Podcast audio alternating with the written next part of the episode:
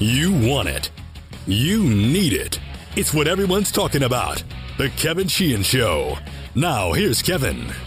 All right. Uh, happy Friday to everybody. Happy Good Friday uh, and a happy Easter in advance to all of you who celebrate Easter. A happy Passover to those of you celebrating that. It's just me today, maybe a guest a little bit later on. This is not going to be a long uh, show today. Uh, Aaron's continuing to stay at home. This is my choice, actually. Uh, this studio that we do the podcast in is pretty small. I mean, it's about 120 square feet in total. And even though we were always roughly six feet away, um, I think just for, for right now, it's best um, that he uh, and I stay apart, and I'm in the studio by myself, and he's home by himself. And uh, he's still working, though. He's putting this podcast together after we record it. And um, that's what we're going to do for the time being. By the way, before we get started today, uh, if you listen to the radio show on the Team 980, um, first piece of news is that it is moving up an hour on Monday, starting Monday. So it will be a 6 a.m. to 9 a.m. show instead of 7 a.m. to 10 a.m. In fact, the whole lineup's moving up an hour. I'm going to start earlier, 6 to 9 a.m.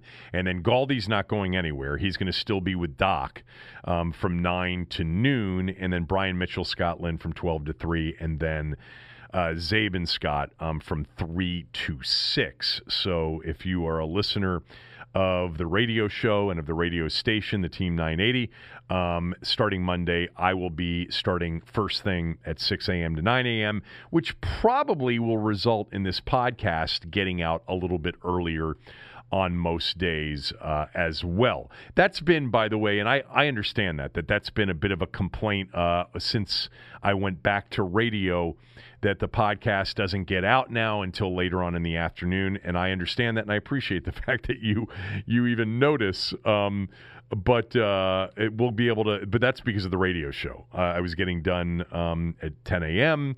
and we weren't getting started until typically 10:30 ish. And you know, by the time it was done, it was 12. By the time it was edited and put together and out, sometimes it was later than you know 12:30, 1 o'clock. But anyway, um, the radio show starting Monday 6 to 9 a.m. And also, unfortunately, as part of that radio show, um, Greg Huff who has been my longtime radio producer, um, not just on the radio show in its recent form. Uh, with me doing it solo, but he was the producer of the Cooley and Kevin show as well. And Greg um, is is part of you know unfortunately uh, cutbacks. Um, which is happening all over the country right now, as we know, in a lot of businesses. And Greg is a pro. He's a friend. Um, I'm going to miss him terribly on that radio show. Um, he's always been a big part of the show, even in its in in the past uh, format with Cooley as my partner. Um, and uh, hopefully, you know, things turn around and the world gets back to normal at some point, and Greg can rejoin um, the show. I am hopeful about that. But I think, you know, everybody in radio right now is concerned um, about its future. It's tough. It's not just our station or our group of stations, it's every radio station across the country. People aren't in their cars. Most people listen to radio in their cars and people aren't going to work right now and they're not in their cars and they're not in a normal routine. And a lot of the advertisers that have spent big money on radio and even on podcasts their products can't be consumed right now can't be purchased right now. Um, and so that's making it difficult for that industry just like many industries obviously and many businesses uh, have been impacted uh, with this. Um, but anyway, I just wanted to say uh, Greg has always been not only a great producer and a pro, I mean, a first rate pro when it's come to. I don't think Greg ever, you know, had a day off. I don't think Greg was ever late.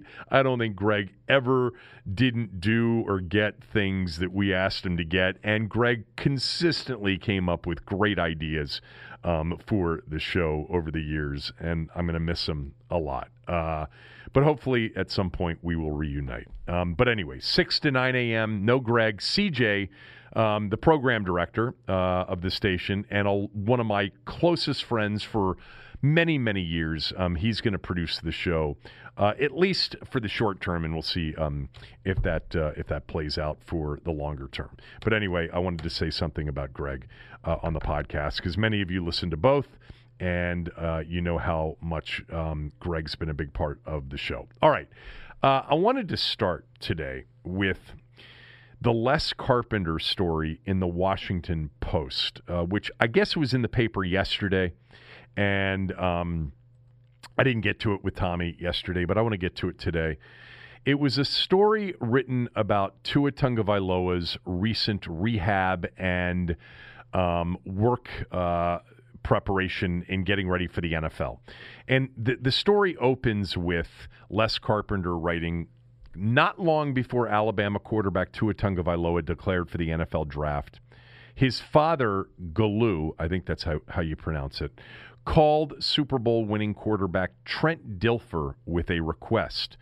Would Dilfer train his son to get him ready?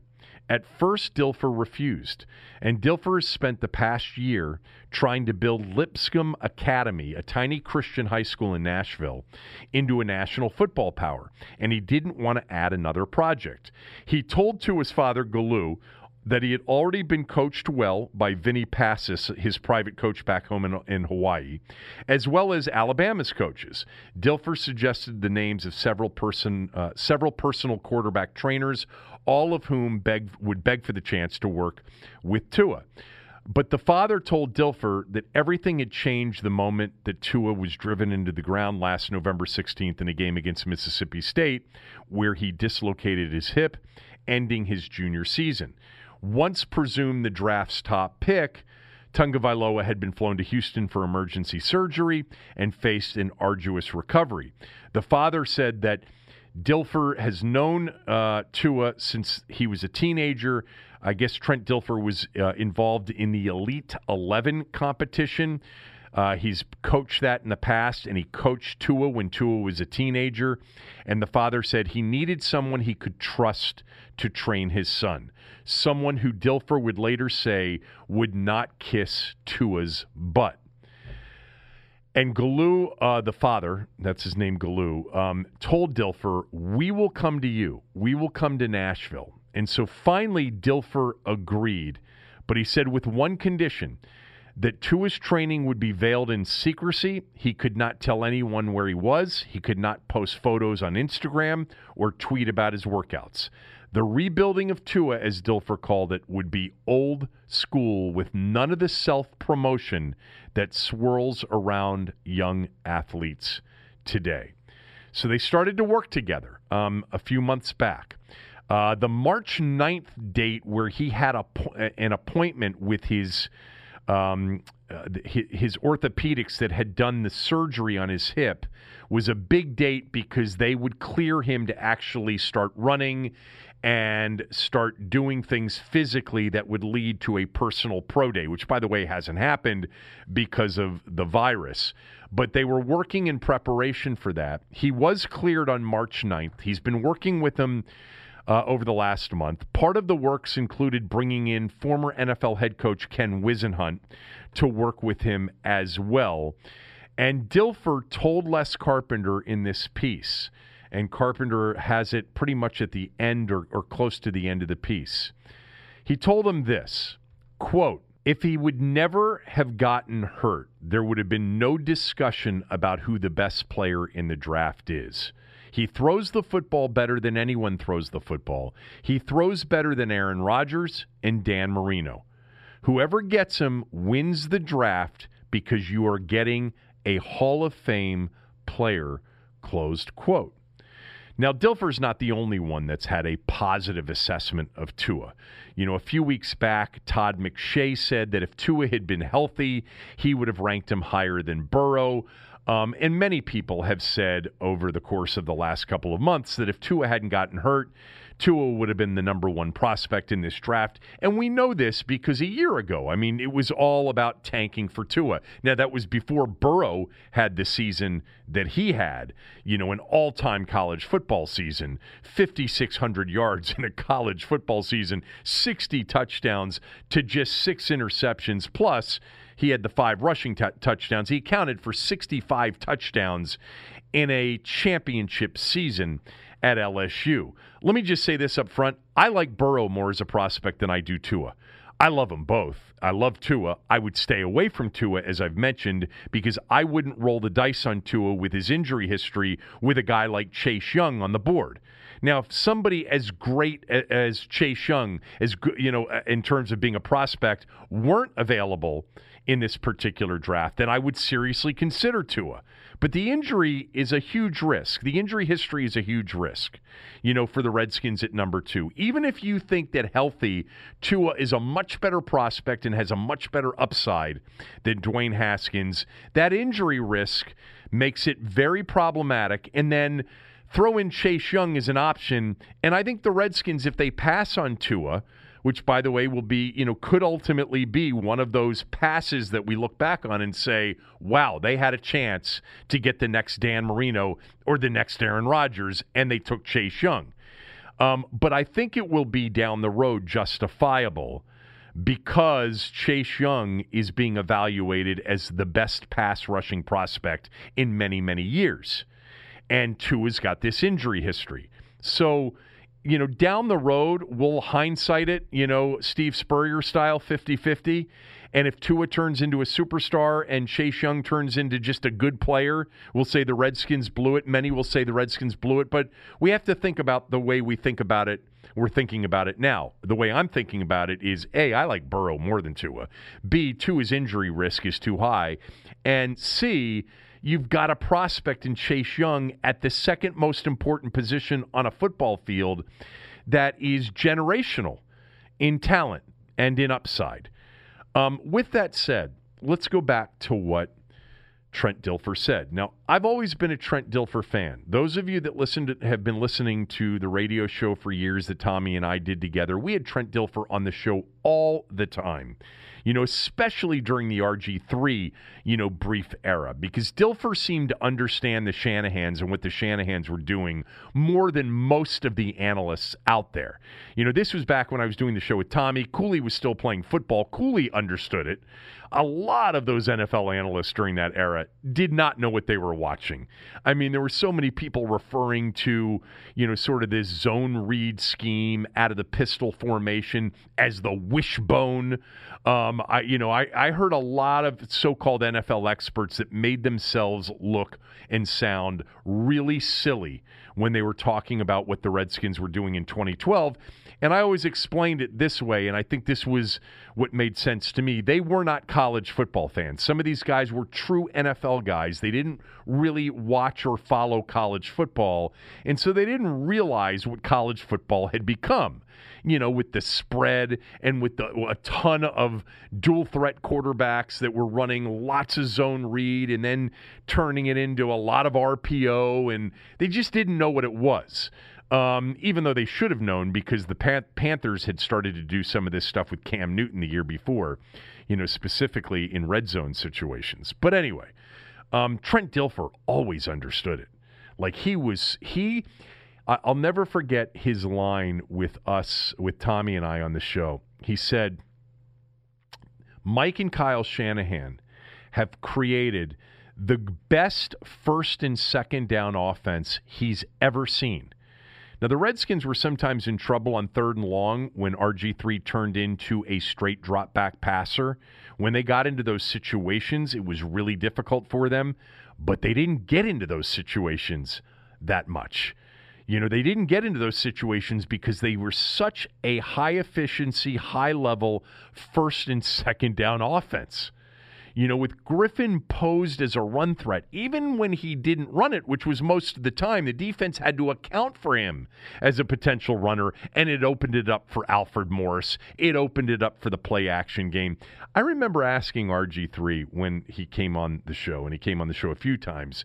But I remember before the 2013 season when already many of us knew that you know all was not well in the uh, in the RG3 Mike Shanahan Kyle Shanahan relationship.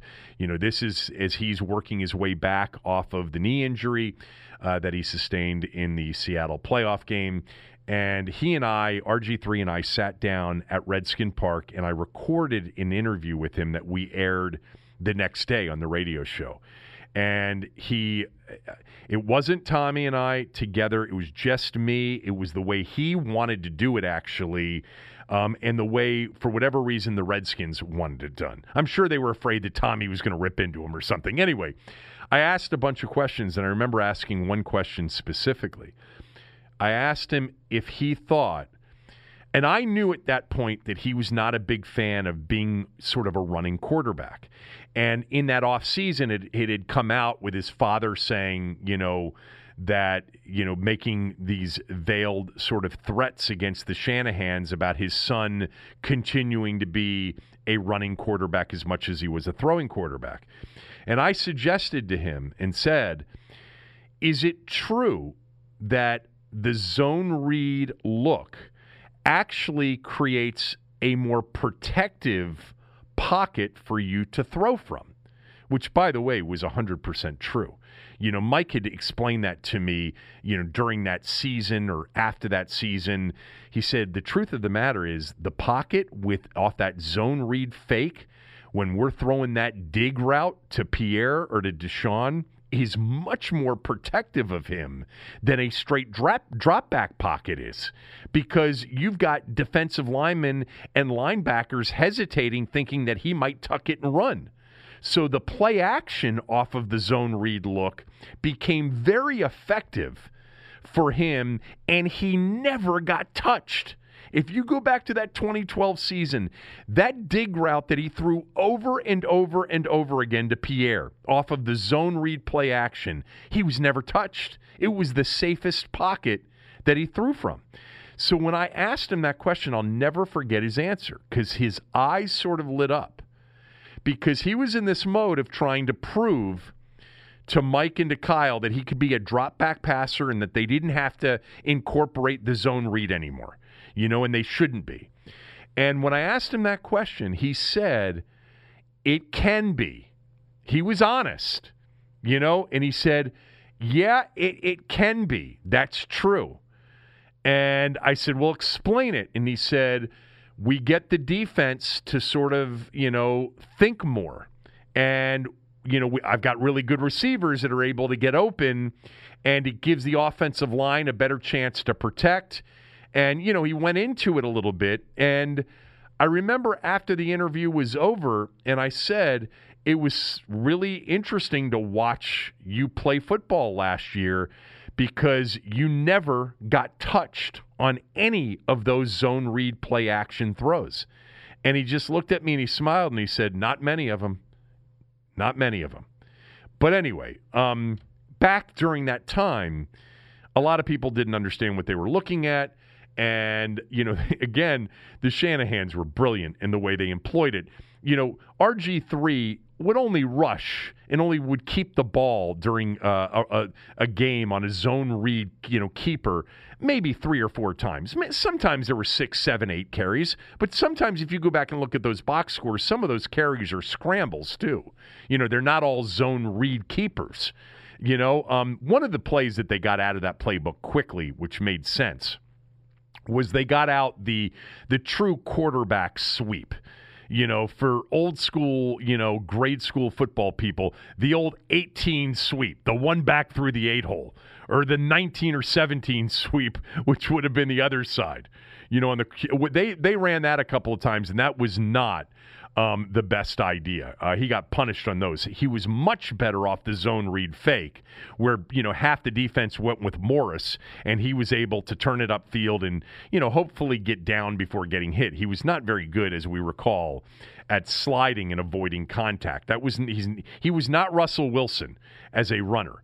Great straight line speed, not great visual sort of spatial feel. He just didn't have that. He was much more of a straight line track guy than he was Russell Wilson, who, you know, I guarantee you Russell Wilson's a hell of a basketball player. He was obviously a very good baseball player. Um, but anyway, working back to Dilfer, Dilfer always understood what the Shanahans were doing. He was a true analyst, and because he was coaching, he really understood what they were doing. He was coaching younger, you know, high school level players, and he knew exactly what they were doing, and he recognized the brilliance of it and recognized how perfect it was for Griffin in particular. Now, as it relates to Tua, a lot of people said to me after you know reading eh, after I read this this morning, well, what did you expect Dilfer to say? He's been working with this kid. He knows these this kid. He's friends with the family. Well, uh, he could have said, you know, if Tua didn't get hurt, he would have been the best player in this draft and would have been the clear cut number one in this draft. And whoever gets him is getting an absolute beast of a player. I think he took it to another level when he said he throws the football better than anyone throws the football. He throws it better than Aaron Rodgers and better than Dan Marino. And whoever gets him wins the draft because you're getting a Hall of Fame player. Close quote. Now, somebody pointed out to me, and I didn't see this until after the radio show, that he worked with Dwayne Haskins last year and said that Haskins has a lot of Tom Brady in him. So maybe he is sort of predisposed to hyperbole and promotion of the players that he's working with. I still think, though, if you take that and you put it with what you saw as a football fan when Tua was healthy and playing quarterback, it's not debatable that Tua is a great prospect. Like it's not debatable. You're, no one's going to, you know, anybody that watched Tua over the last few years when he was healthy and out there, you're all going to say the same thing. The dude can sling it. I mean, he can spin it as as well as anybody we've seen in college football in a long time. He throws deep incredibly well with great touch and a great arm. He throws medium with great accuracy and he gets it out quickly on short stuff. Like he is really a guy that can really throw the football. Nobody will debate that. He's also a playmaker too. I actually personally personally think Burrow is a better playmaker, a better extend the play kind of quarterback than even Tua is. The big problem with Tua, and I've mentioned this as sort of you know, what I think about every time I think about Tua is I think about CBS 330 and Tracy Wolfson on the sideline being asked by Brad Nessler and Gary Danielson for an update on why Tua's hobbling. You know, it wasn't just the hip; it was the knee. It, were, it, it was both ankles. He just was always hurt. It's too much of a risk. With that said, this is one of those situations where when you read this, and then you start thinking about Tua and when you saw him healthy. It is a big risk to pass on Tua. It's a big risk. Now, again, the fact that he's got this injury history and the fact that Chase Young is an option at number two more likely than not makes that risk sort of worth taking on passing on him. And, and, it, and it justifies it down the road if Tua ends up hitting it big and Chase Young doesn't if Tua ends up being a Hall of Fame quarterback and Chase ends up being just a really good player, if Tua ends up doing what Aaron Rodgers has done, which is elevate mediocre teams to playoff contention into the postseason year in and year out. So, you know, but again, we have to remember how we feel now. And the way we feel now is this guy's a risk because of the injury history. And the good news is there's another generational talent sitting there at number two at a very important position on the football field, which is the pass rusher. Um, so, anyway, interesting uh, about uh, tr- the Trent Dilfer stuff. Also, Ian Rapoport um, uh, tweeted out yesterday that Ron Rivera really likes Tua. And he says that, um, I'm going to find it here in a second. Here it is. Uh, Rapoport uh, said, tweeted out yesterday, or said in a report, excuse me, that there's actually a chance the Redskins could select Tua with the second overall pick, and that Ron Rivera is a huge fan of Tua, that he's very high on Tua. I think they're going to take Chase Young two weeks from last night. I think ultimately, again, I keep coming back to this, and that is the owner wants Chase Young. He wants Haskins to be given the opportunity. And I don't think that Ron Rivera would be sitting in, you know, the position he's in right now as the Redskins head coach. He might be the Giants head coach right now if he had told Dan Snyder that he wasn't a Haskins fan. And I don't think he needed to tell Snyder that to get the job to to, uh, to to get a job this offseason. If he didn't think that way about uh, about Dwayne Haskins, he could have said, "I'm not a big fan." And if that's a problem, that's fine. And he could have taken the job with the Giants. He may have been offered that job. You know, he didn't need to do what Jay Gruden need, needed to do in 2014, uh, which is convince Dan that he could make RG3 work. I don't think Rivera needed to do that. I think Rivera told him the truth, and that was he likes Haskins too. And Haskins is going to get every opportunity to prove that he can be the franchise quarterback, which means he's going to be the starter in 2020, which means they're not going to draft a quarterback at number two. That's the way I see it. And I'd be fine if they took Chase Young. I'd prefer that. Again, I've said this before. If Joe Burrow's there at number two, I would take Joe Burrow. I would. I would take Joe Burrow because I think Joe Burrow has a much bigger upside with no recent injury history. Um, I think he's got a bigger upside than Dwayne, and I like Dwayne, but I think Burrow's going to be a better quarterback and has a chance to be an elite quarterback in the NFL and he doesn't have the risk of the injury stuff. So if Burrow did, you know, make him all, all of a sudden fall into the Redskins' lap at number two, I would take him. I would not. I would not take um, Tua at number two. Uh, one other thing, um, because this actually just came out, okay, and it's about Tua. It's from Michael Lombardi on Twitter. And Lombardi, by the way, is hit and miss, man, on a lot of this stuff. Former NFL GM has had a podcast for a while. Um, here's what he apparently just said on his podcast. He said the question to be asked is not is Tua healthy, rather than can Tua stay healthy. Being cleared to play and being able to play are two different circumstances. I agree with that. I think once you've got sort of this injury uh, history and this vulnerability to injury in many different spots, by the way, not just the hip, but the knees and the ankles, you got to be really concerned about it. And he uh, he said that. Oh, here's here's something that's interesting. Former Cleveland Browns general manager Michael Lombardi said Wednesday that Tagovailoa failed his physical with two teams and had previously unknown wrist injuries revealed.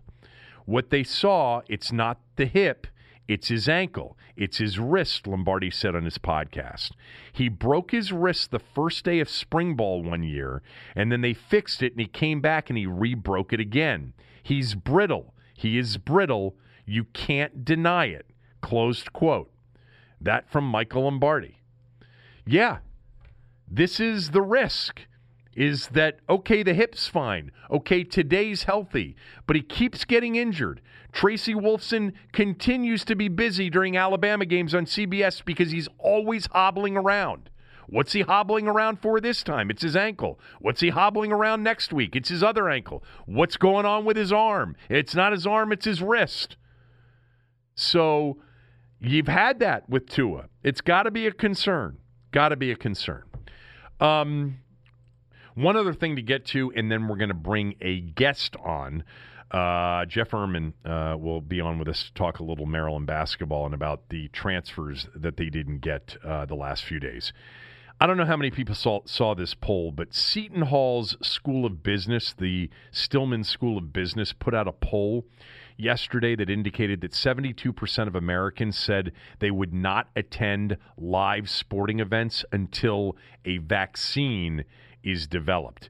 Now, among the sports fans that they polled, still a significant majority, a healthy majority, 61% of sports fans or people who identified themselves as sports fans said they would not attend a live sporting event until a vaccine uh, is available. Of the 28% that said they would go to a sporting event, Nearly half of those said that they would go to a sporting event live, but without a vaccine, but only if social distancing measures were in place. Um, so, really, what you're talking about is a poll of about 762 Americans, I think is the, the number that was polled, um, that, you know, sort of overwhelmingly says people aren't going to go back to live sporting events without a vaccine. Now, personally, and Tommy and I talked about this yesterday, to me, the vaccine isn't anywhere near as important as the treatment. Tell me you've got meds that you can prescribe to me that will keep me from getting seriously ill if I get coronavirus. And it's a totally different ballgame.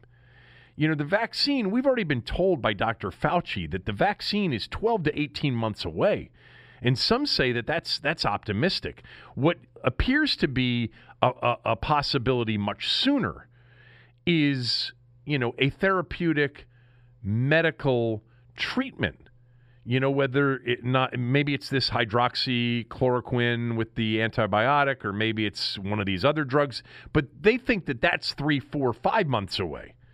So you tell me that we've got meds to to basically keep you from getting seriously ill. You know, like Theraflu or whatever these you know flu medications are. Um, then I think it's a game changer for everybody. Will take the fear and the anxiety way down. Until you get that, I totally get this poll. Like to me, it's if if they they should have asked more about the treatment or combined it, you know, and to say you know, will you attend a sporting uh, uh, uh, sporting event if there's no treatment or no va- and or vaccine for uh, COVID nineteen? I get the anxiety, man. I, I get it. it. You know, these large gathering events are going to be impacted if there's no treatment. You know, now if you're immune, if you you know get that test that, that that will be developed that will test the antibodies of whether or not you've had it and now you're immune to it obviously that's completely different if you've got some immunity to it, you're going to go to a sporting event if you want to go to a sporting event. Um, but without a treatment, I think all of these, first of all, without a treatment, I don't know that you're even going to have the opportunity to attend a sporting event live.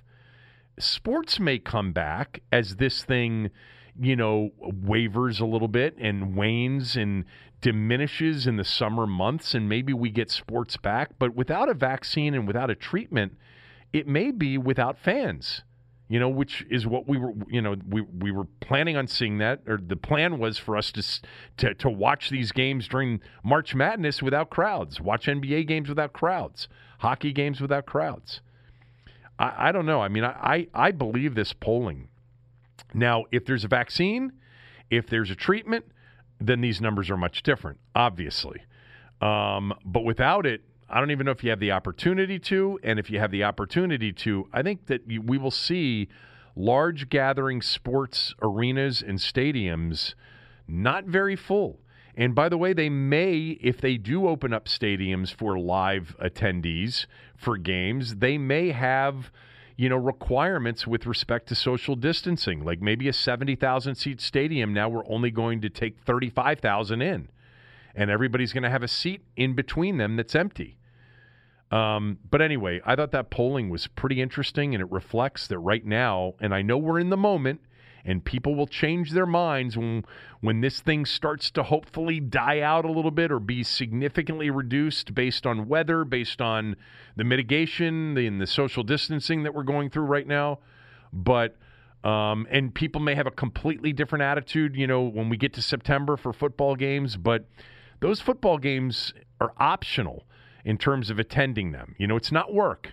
You know, you have to get onto that subway. You have to get into your car. You have to get on to an airplane potentially for work. But you don't have to go to a game. And those games are on television in glorious high definition. You don't have to go to those games. I think attendance is going to be significantly impacted if there's no treatment or vaccine.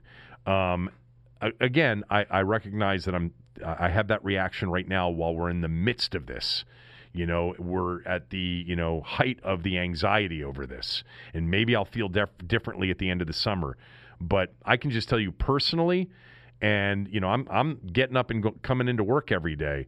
I, I don't see myself going to a 75,000 seat stadium and sitting, you know, super close in a packed section of fans when I can stay at home and watch that game on TV um, not without treatment or a vaccine. And remember, a part of this is, is not just about ourselves, it's about what we're bringing back to our families. All right, I uh, want to get to um, a guest here.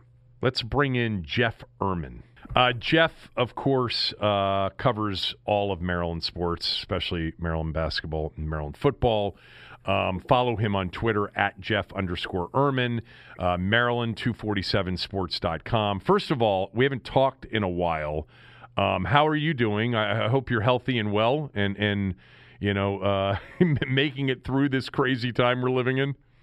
Yeah, Kevin, just like everybody else, man, just trying to stay active and stay sane. I mean, good news is, you know, Maryland's given us plenty to write about uh, with recruiting and everything else. Bad news is it hasn't exactly been the most positive news to deliver so far. Yeah, we'll get to that uh, in a moment. You know, let's just go back to you know, uh, what was uh, incredible anticipation for what would have been, you know, the Big Ten tournament first and then the NCAA tournament. And, you know, I was just talking today on my radio show with, uh, with CJ about being at that Michigan Maryland game. And it was three days, that Sunday, three days before Rudy Gobert tested positive and everything yeah. shut down. And, and it was, um, it, it, was a crazy time like that that game and i said to him i said you know it's interesting about that michigan maryland game i know it was an early start but i think already i started to see people who were concerned about going to a large gathering event i mean people were already being sort of it was at the very beginning of sort of learning what mitigation and social distancing meant and that game you know it was a sellout i know but it was not filled that day yeah. not like the michigan state game um, but anyway how do you think they would have done? like, you know, I, I, just wish that we could have seen Cowan and Stix and everybody yeah. in that team with the way they, they, they had played, you know, all year long. What do you think they would have done? Seriously. Yeah, it's such a cruel ending for Maryland because this is, you know, Turgeon's ninth team, and to me, clearly his best suited team to make a run. So that goes against the obvious question. Well, he's had kind of that ceiling over him of one Sweet 16. So would that, you know, th- their team been good enough to kind of break through? But you know, to me, it felt like a team that wins at least four games in the postseason. I thought, you know, it was a, you know, and obviously it's a tournament so fluky. You never know who they would have played. If somebody has an off day, there's just so many various factors that go into it that we'll never know. But to me, it seemed like a Sweet 16 kind of team and a team that had a chance to maybe go further if everything came together, if some of those role players, you know, if Aaron Wiggins got hot or, or you know, something like that. Uh, so I thought they were poised to have maybe their best postseason under Turgeon. So if that's the case, which we'll never know, obviously, it's really a killer for him because, you know, that was his opportunity to kind of, again, break through, win back some of these fans who are complaining and also maybe help himself out a little bit recruiting wise and with an extension and things like that. So, uh, really just you know it killed it, hurt everybody who, who was going to go to the tournament, but I think maybe even a little more painful for Maryland than a lot of others. Yeah, I mean, it's so true because I think you and I both agree that this was his best team, you know, in terms of a collective, you know, team and the way they played and how they fit together. Um, and by the way, the, you know the, the way they got along, and you know especially when the you know they got the twins out of there in December. Um, yeah. And you know, matchups are everything. We know that in the tournament, and you know they could have won the whole thing, or they could have had a terrible matchup in the second round in Greensboro and gotten bounced. Exactly. I mean, it's just the way the tournament goes. But I think that this was his best chance to make a deep run. They had, you know, they had what every every tournament team wants, right? They had a veteran point guard um, who was not only you know a scorer and distributor, but a hell of a defender and a big time clutch performer. And they ha- and they had a big guy that was blowing up in front of our very eyes, you know, in yeah. Stix and you know, and a lot of really good complementary pieces. It just sucks that we didn't get a chance to see it. Yeah, and, and with Cowan, not only was he a senior, a guy who can do everything, but also you know, a guy who was on a mission, and maybe that you can overstate that. It sounds like a cliche, but it's true. You know, desperation does matter uh, in sports, and especially college sports. You know, mindset and situations are often as important as talent, and, and that kid just so desperately wanted to win something of substance this year, which he did. You know, he got the Big Ten title, so you feel good for him for that because he had such a great career, and otherwise, you know, was lacking in uh, milestone kind of accomplishments. But you know, they they really, you know, there was obviously the team that went to the Sweet 16 a few years ago, four years ago, whatever that was. But you know, that was the team. I think was always a little bit better on paper than it was in reality, and they beat you know a couple of uh, mid or low major teams to get to the Sweet 16, and then you know played one half against Kansas before getting run out of there. So I feel like this again, this probably would have been the best shot, but it's really a shame that we'll never know. Uh, well, we'll never know. Uh, we'll never know on what it would have been. Um, but uh, I think we both agree that we, we missed out on maybe Turgeon's best uh, tournament run. Um, you know, there's been this talk uh, over the last couple of months. And, you know, you talk to Maryland basketball fans, and I do as well. And we both are always rooting for, for, for them. And I, I, am you know, as an alum, I've always, you know, lived and died this stuff. And I like Mark a lot. But I, I know the conversation that's been out there. And not being a part of the NCAA tournament this year, you know, he walks away as a Big Ten co champion with one of the better regular seasons, you know, we've seen here in recent years. What happens with sort of the conversation uh, that you know uh, just a few months ago people were talking about with respect to a contract extension? You know, is that in play with Damon Evans after this season? I, I think it would have been a near lock had they made a deep run in, into the tournament. But where do you think that is right now? Well, you know, I assumed once they made that run and won the Big Ten or tied for the Big Ten that he would get at least a token extension just re- for recruiting purposes. You know, coaches when they have three years left in basketball is usually when you're you're pretty much expected to get that extension at least for appearances. So that still might happen, but I'm a little surprised it hasn't happened already.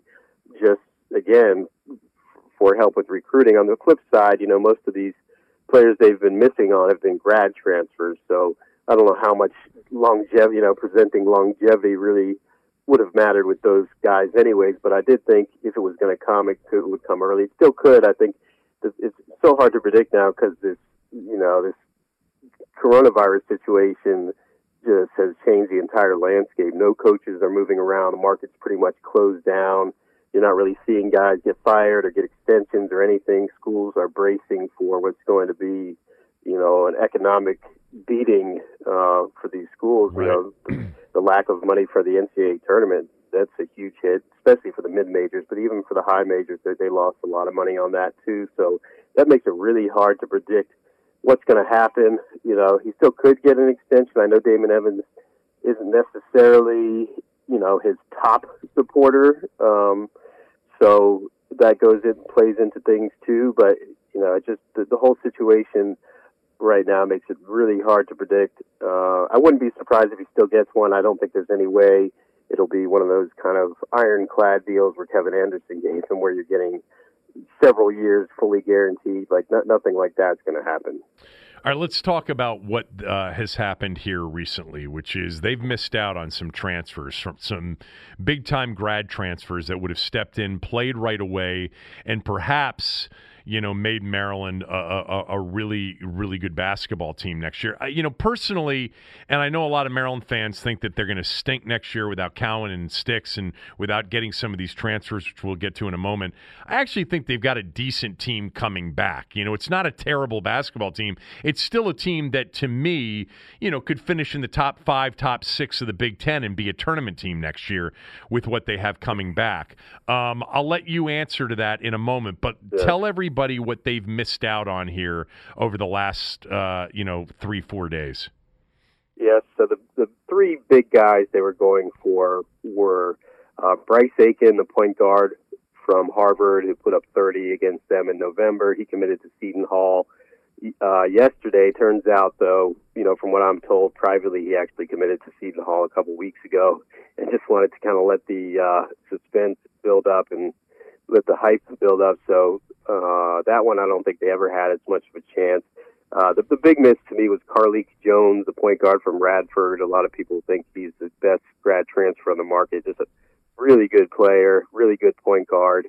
Uh, and I think that they almost had him wrapped up last minute. You know, the hometown allure of Louisville won out. That that was that was a tough one because I think that he's the best guy available, and they they almost had him done. Uh, and then Jordan Bruner is going to announce today. He's six nine kid, bring from Yale, would be a really good piece for them. Really versatile. Not Jalen Smith, but nobody is. Uh, he's deciding between Maryland, Baylor, and Alabama. Uh, and I uh, honestly, I'll be surprised if it's Maryland. I think he probably goes to Alabama, and then uh, kind of secondary target they missed on was Alex O'Connell, the shooter from Duke. Uh, they seemed to be very much in the mix with him until he announced for Creighton uh, yesterday. So those have been the main guys. They did add one transfer, Jairus Hamilton from Boston College. Uh, but you know, unless the NCAA passes this this legislation allowing transfers to be eligible immediately, you know, non-grad transfers, he'll have to sit next year. So uh, they still need at least two more players. Yeah, I mean, this kid Bruner going to Alabama, it, you know, it's one thing for, you know, Jones to go back closer to home. And, and in some yeah. ways, Aiken, you know, going to Seton Hall wasn't, a, you know, a shocker. But picking Alabama over Maryland, come on.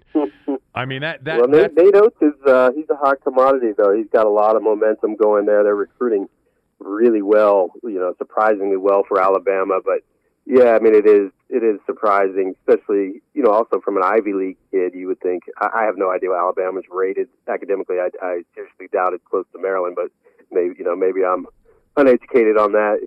Uh, but yeah, that's that's a tough one, especially because you know there's some guards out there, but finding Big Ten quality big men right now is you know near impossible. So that that's a killer for that reason who else is out there? Who else could they? Because right now, I mean, they they have spots with you know Stix and leaving and Lindo uh, transferring, and obviously the Twins transferring. There there are spots to be filled. Yeah. Who else are they in, in the running for? Well, a guard there uh, recruiting David DeJulius, the kid who's leaving Michigan, who had a great game against Maryland. Like, actually, he can he can really shoot it. Yeah, yeah, he's a player. He just was stuck behind Xavier Simpson there. Um, you know, they have some inroads with him. DeAndre Haynes obviously was an assistant at Michigan, worked with him for a year, so there's a relationship there. Same thing with Jairus Hamilton with him. You know, it's a you, you need the NCAA to pass that rule, otherwise he's sitting out next year and doesn't help you, which is a huge factor uh, given what they need. And uh, Amauri Hardy, another point guard from UNLV, averaged about 14 points a game. He's a grad transfer, so he'll be eligible immediately. He's another guy that Haynes has a relationship with. And then in the front court, you know, that's they uh, they need a point guard, but they need need a big man. I mean, when you look at the the construction of the roster right now, the front court is uh, really lacking. So.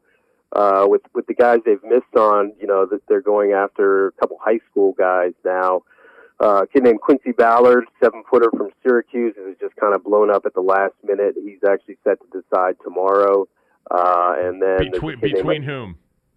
Uh, he's got Maryland, Syracuse, Florida State, NC State, and Cincinnati. Hmm. Uh, you know, we'll see. It sounds like it might be tough to beat Syracuse, given that he is a Syracuse kid. But I think you know, Maryland met with him or zoomed with him. It's all about zooming now, yeah, obviously. Right yesterday. Uh, so I feel like they, they might have a chance there. I don't know. I'm going to do a little more digging today on him. Uh, and then Adama Sanogo, he's more of a far more of a highly rated prospect. He's a top 50 big man in the 2021 class. He is very likely reclassifying to 2020, so he'll be a freshman next year most likely. Uh, Maryland's one of several schools. I actually have an article posted on him on the site today, but they're one of several schools really working hard on him. He would be probably you know the best the best you could do maybe at this point, even though he'd be a, a, a tip you know technically a high school junior jumping into the mix. He's still a very big, skilled, top fifty kind of kid, and they desperately need some size given what you know you look at the roster. DeJulius from Michigan would be in the same um, thing that Hamilton from from BC would be, right? Be, uh, yeah. it would be a guy that could only play next year if they flip the rule and allow the one-time transfer without you know sitting out a year. Exactly, and that's a killer. Like, how do you decide if you're Turgeon not knowing? That's why the NCAA, I feel like, needs to just go ahead and make a rule. There's enough uncertainty and chaos out there. Go ahead and, and make your decision so people know what they're working with, both the players and the coaches. You know, to have a guy like Turgeon have to think like, we really need a guard, but do we take him and roll the dice and wait another month to find out if he's playing for us next year? To me, is ridiculous. Obviously, there's much more important things going on out there, but yeah, he's like he's like Hamilton. So if you take him, you're you're kind of just uh, taking a chance. Um. So you know, we go from uh, a chance to potentially contend for a Final Four in our in our own minds, anyway, at least. But I think most people would have considered Maryland to be among, you know, ten to twelve to fifteen yeah. teams that had a, a, legit chance to get to the Final Four, if not win the whole thing. Um, to a team that comes back next year without getting any of the big name transfers as of now. I mean, maybe Bruner picks Maryland. I've been hearing Alabama as well. Um, what do we got? I mean, it's Ayala, it's Morsell, it's Donta Scott, um, it's Wiggins, and I mean, it could be Chol Marial in the starting yep. lineup, right? Yeah, it's pretty scary when you think about it. I mean, that is that's a solid four man nucleus, but you don't have a proven star among them. Wiggins is really the only guy you can see becoming and a he, star he potentially. Could, he, he could blow up. Like yeah, it's very possible Wiggins could blow up into, you know, a first round guy that averages 18 a game and is shooting 43% from behind the arc, something like that. I could see that happening. Yeah, that could definitely happen. The problem is it could happen. There's no proven, you know, this year you entered the season with all of those guys plus Anthony Cowan and Jalen Smith, two proven guys, one of whom was about to become a star. So next year you take those two away and you just have the other guys. I like I'm a I'm a big Darryl Morsell guy. I've always liked what he brought. He's gotten so much better year after year, but he's not going to become a star. He's a good core guy, but you still need, and then, you need depth. It's not just the stars. There's no depth behind those guys whatsoever. I mean, you have those four that you mentioned. I think Donta Scott will be a really good player, but you know, what's who's your starting center right now? It is Chol and the only other guy up there is uh, Josh Tomaic, who's basically a you know little used reserve, kind of coach's favorite. Um, positive energy guy, you know, who knows all the plays and does the right things, but is just not athletic enough to make a big impact. Ricky Lindo left, so that's another front court guy gone. Uh, so, you know, you still got good guards, but the front court, unless Chol Marial becomes a, a thing like overnight, which he does have the potential, but it's a total crapshoot with him still at this point. Uh, the front court is, you know, back to those levels of 10 years ago when it was you know, you had Berend Weijs and and James Padgett. You know, not to take away from those guys, but uh, when you know you're really hurting for yeah. uh, James Padgett would would easily be your your best big man on this roster as it's currently constructed. Yeah, um, you know, it's. I think actually the thing that impressed me about Marial, uh, you know, if he actually was healthy, you know, and the whole thing is he actually has decent hands, decent feet, can move, yep. is coordinated. And, you know, there's a reason that he had five stars at one point next to his name. Um, you can see that. And it, it, certainly at a bare minimum, I could see him being a defensive shot blocking, you know, factor at the college level. Um, and I think Eric Ayala, I think he's he's a wild card, right? You know, next year he's so capable, and we've seen when he plays well how in control he is, how he's able to get his shot, how he's able to get to the rim and get to the free throw line. And without Cowan, maybe Ayala takes a, a big step up you know, w- with the group that we just described, and we didn't mention Hakeem Hart or Serrell Smith, you know, potentially as bench players, you know, we're panicking here. I can hear it in your voice and in, in, in a bit in my own. But the truth of the matter is, you know, that group, without even counting, you know, the, the, transfers that may or may not be available or freshmen that may make an impact or, or not make an impact, um, that group should be good enough for a top six, seven type of finish in the Big Ten, which would make you a tournament team, right? The core is fairly solid. And but the two things are one, you're relying on all those guys to improve. Basically, uh, Ayala, you know, it's all mental with him. He needs to just becomes consistent. Wiggins does his jump shot come back. Morsell, you pretty much know what you have. I think Scott, you have a pretty good idea what you have. The, the, the problem is again, there's just no depth whatsoever. You know, you look at the rest of the roster. Who's a who's a Big Ten, proven himself as a Big Ten, not a Big Ten star, just Big Ten caliber player really nobody, and that's brutal. You know, even in the Big Ten this year, depth was an issue when you had these guys plus Cowan and Jalen Smith. Depth depth was still an issue. So you know that that's a big concern. They've got to get two guys, at least two guys, uh, who are capable of helping them now. You know, recruiting is has they've struggled a little bit recruiting the past year or two. It's hard to explain exactly why. It's been a little bit of a strange downturn, but yeah, I mean, I agree with you. I like the pieces. I think if all those guys are them their best selves, then you know it could be a, a, a solid team. But without without depth or really any big men, uh, you're in trouble. I mean, obviously they'll get a big man, but without any big men who can play, so that's why the next you know the next 30 days or so is going to be crucial. You know, deciding what happens next season.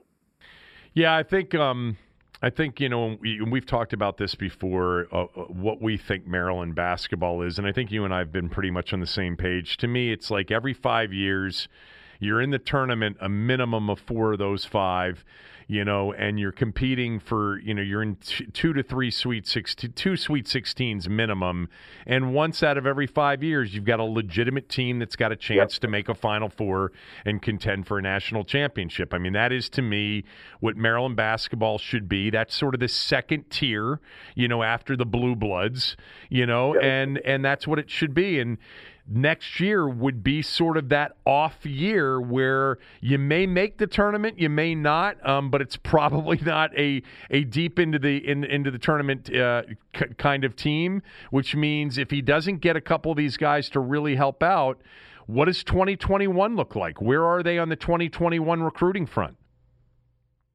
Well, you know they they're involved with several, obviously a lot of 2021 kids, two local guys to keep an eye on are Julian Reese up in Baltimore, whose sister Angel Reese is a is a phenom who committed to Brenda Frese. I think they have a really good chance with him. He's right around the 100 range nationally. I think he probably would have his stock would have gone up this summer. Now that's not going to happen, obviously, with no AAU basketball.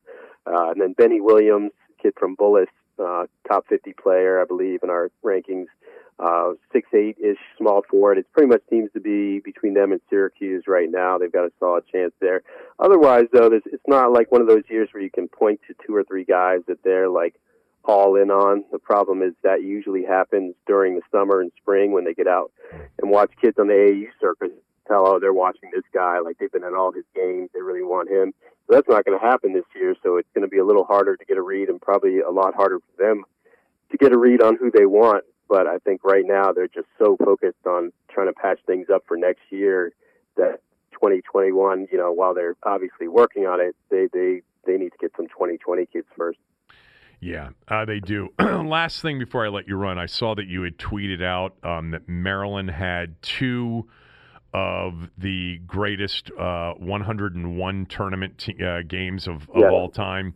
One of them was the Drew Nicholas shot that beat UNC Wilmington, and the other one, unfortunately, was maybe the most painful loss of the Gary Williams era, which was the Korie Lucious buzzer beater in the second round back in 2010, which was Greivis Vasquez and Landon Milbourne and Eric Hayes' final game, which I think they had a chance to, to make a run for the Final Four. That's yeah. why, you know, when people will say about Gary's last few years and not making a Sweet 16, I always remind them they won an ACC regular season title in 2010, and they really did have a, a Final Four capable team, you know, that, that year, especially with the way the draw uh, emptied.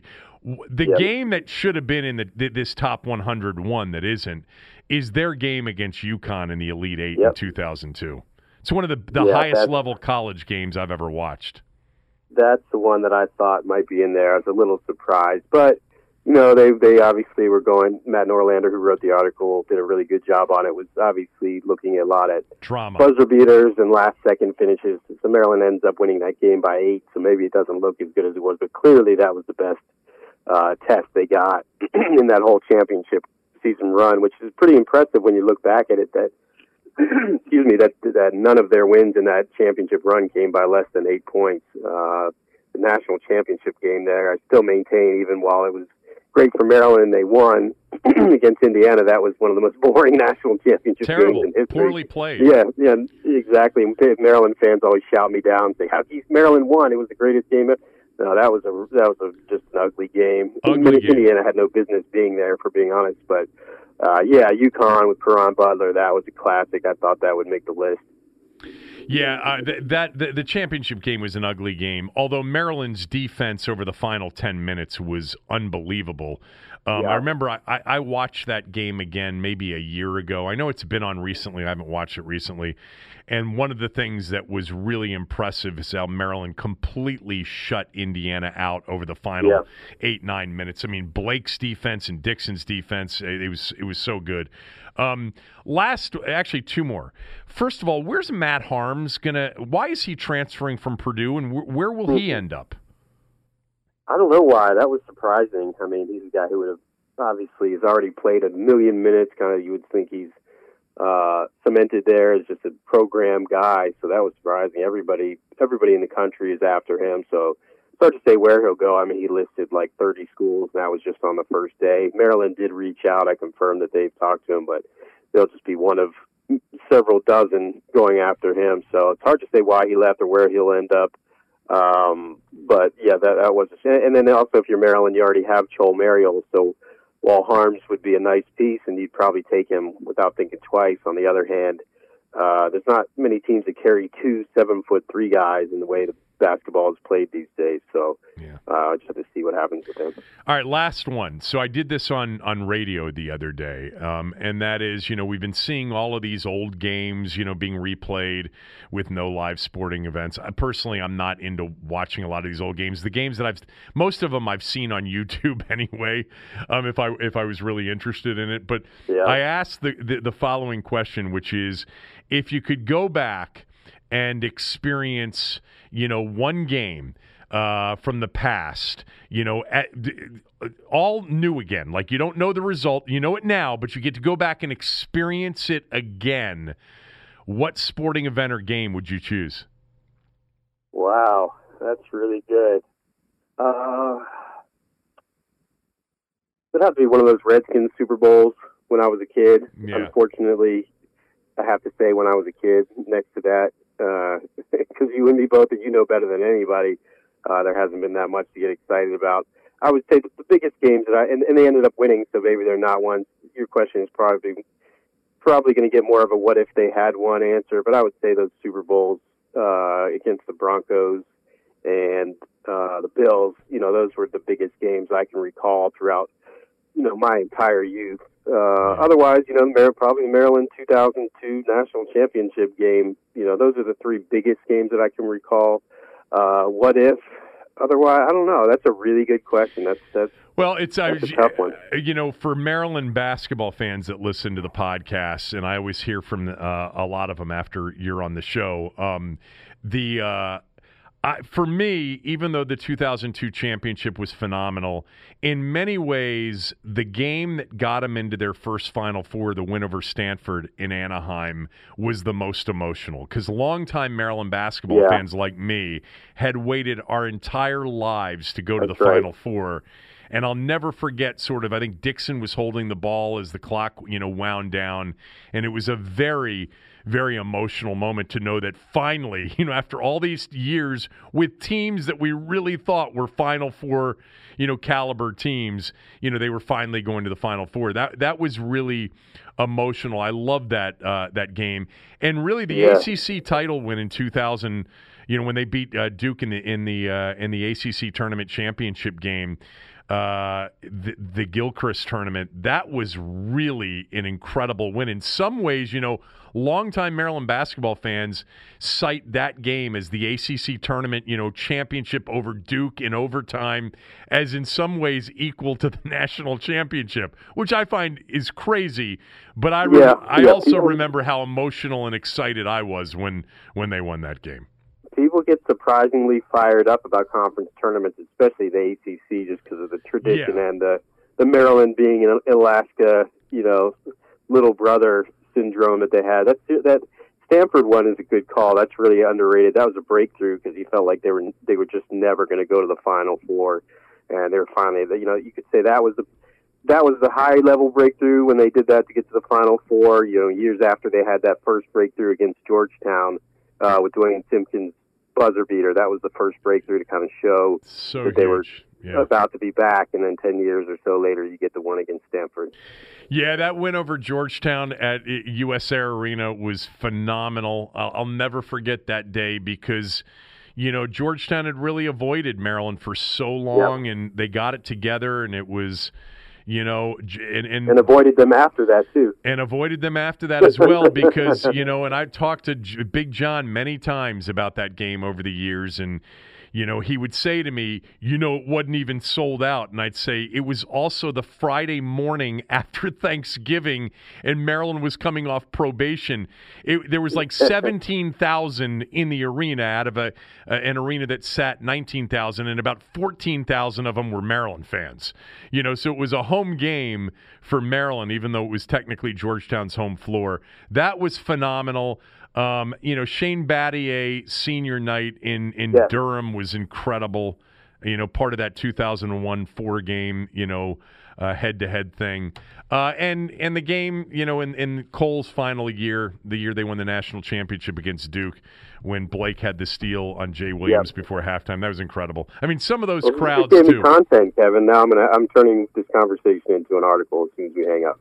That's ten wins. There we go. Well, it's just it's one of the we're trying to figure out what to talk about these days because there aren't games yeah. to talk about, so we're coming oh, up I with know. a lot of stuff. Um, stay healthy, stay well. Great to catch up. Thanks. Same to you, brother.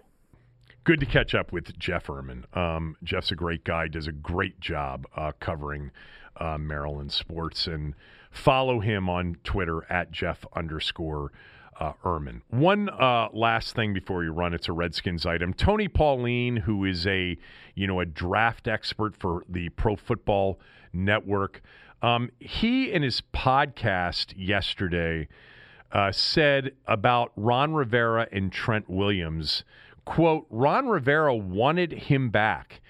And it's my understanding, meaning Tony Pauline's understanding, is that Trent Williams basically just blew him off, and Ron Rivera really right now has no use for Trent Williams. Just does not want that kind of person in the locker room. Closed quote. Of course, you know, the agent for Trent Williams, Vincent Taylor, has sort of told the story in opposite. You know, he gave us 15 minutes. He met with us long after he should have met with us and sort of made it clear that Trent was going to have to earn his spot and, you know, uh, that he was sort of lukewarm towards Trent. Um, here's a report from Tony Pauline saying Ron Rivera wanted him back, but he was turned off by Trent Williams. Uh, bottom line is, I don't think anything's going to happen until two weeks from last night, maybe the day before. Uh, but the NFL draft is when this thing, more likely than not, is going to get resolved either before it, during it, or shortly after it, is my guess. All right, that's it. Uh, stay healthy and well this weekend, um, and we're back on Monday.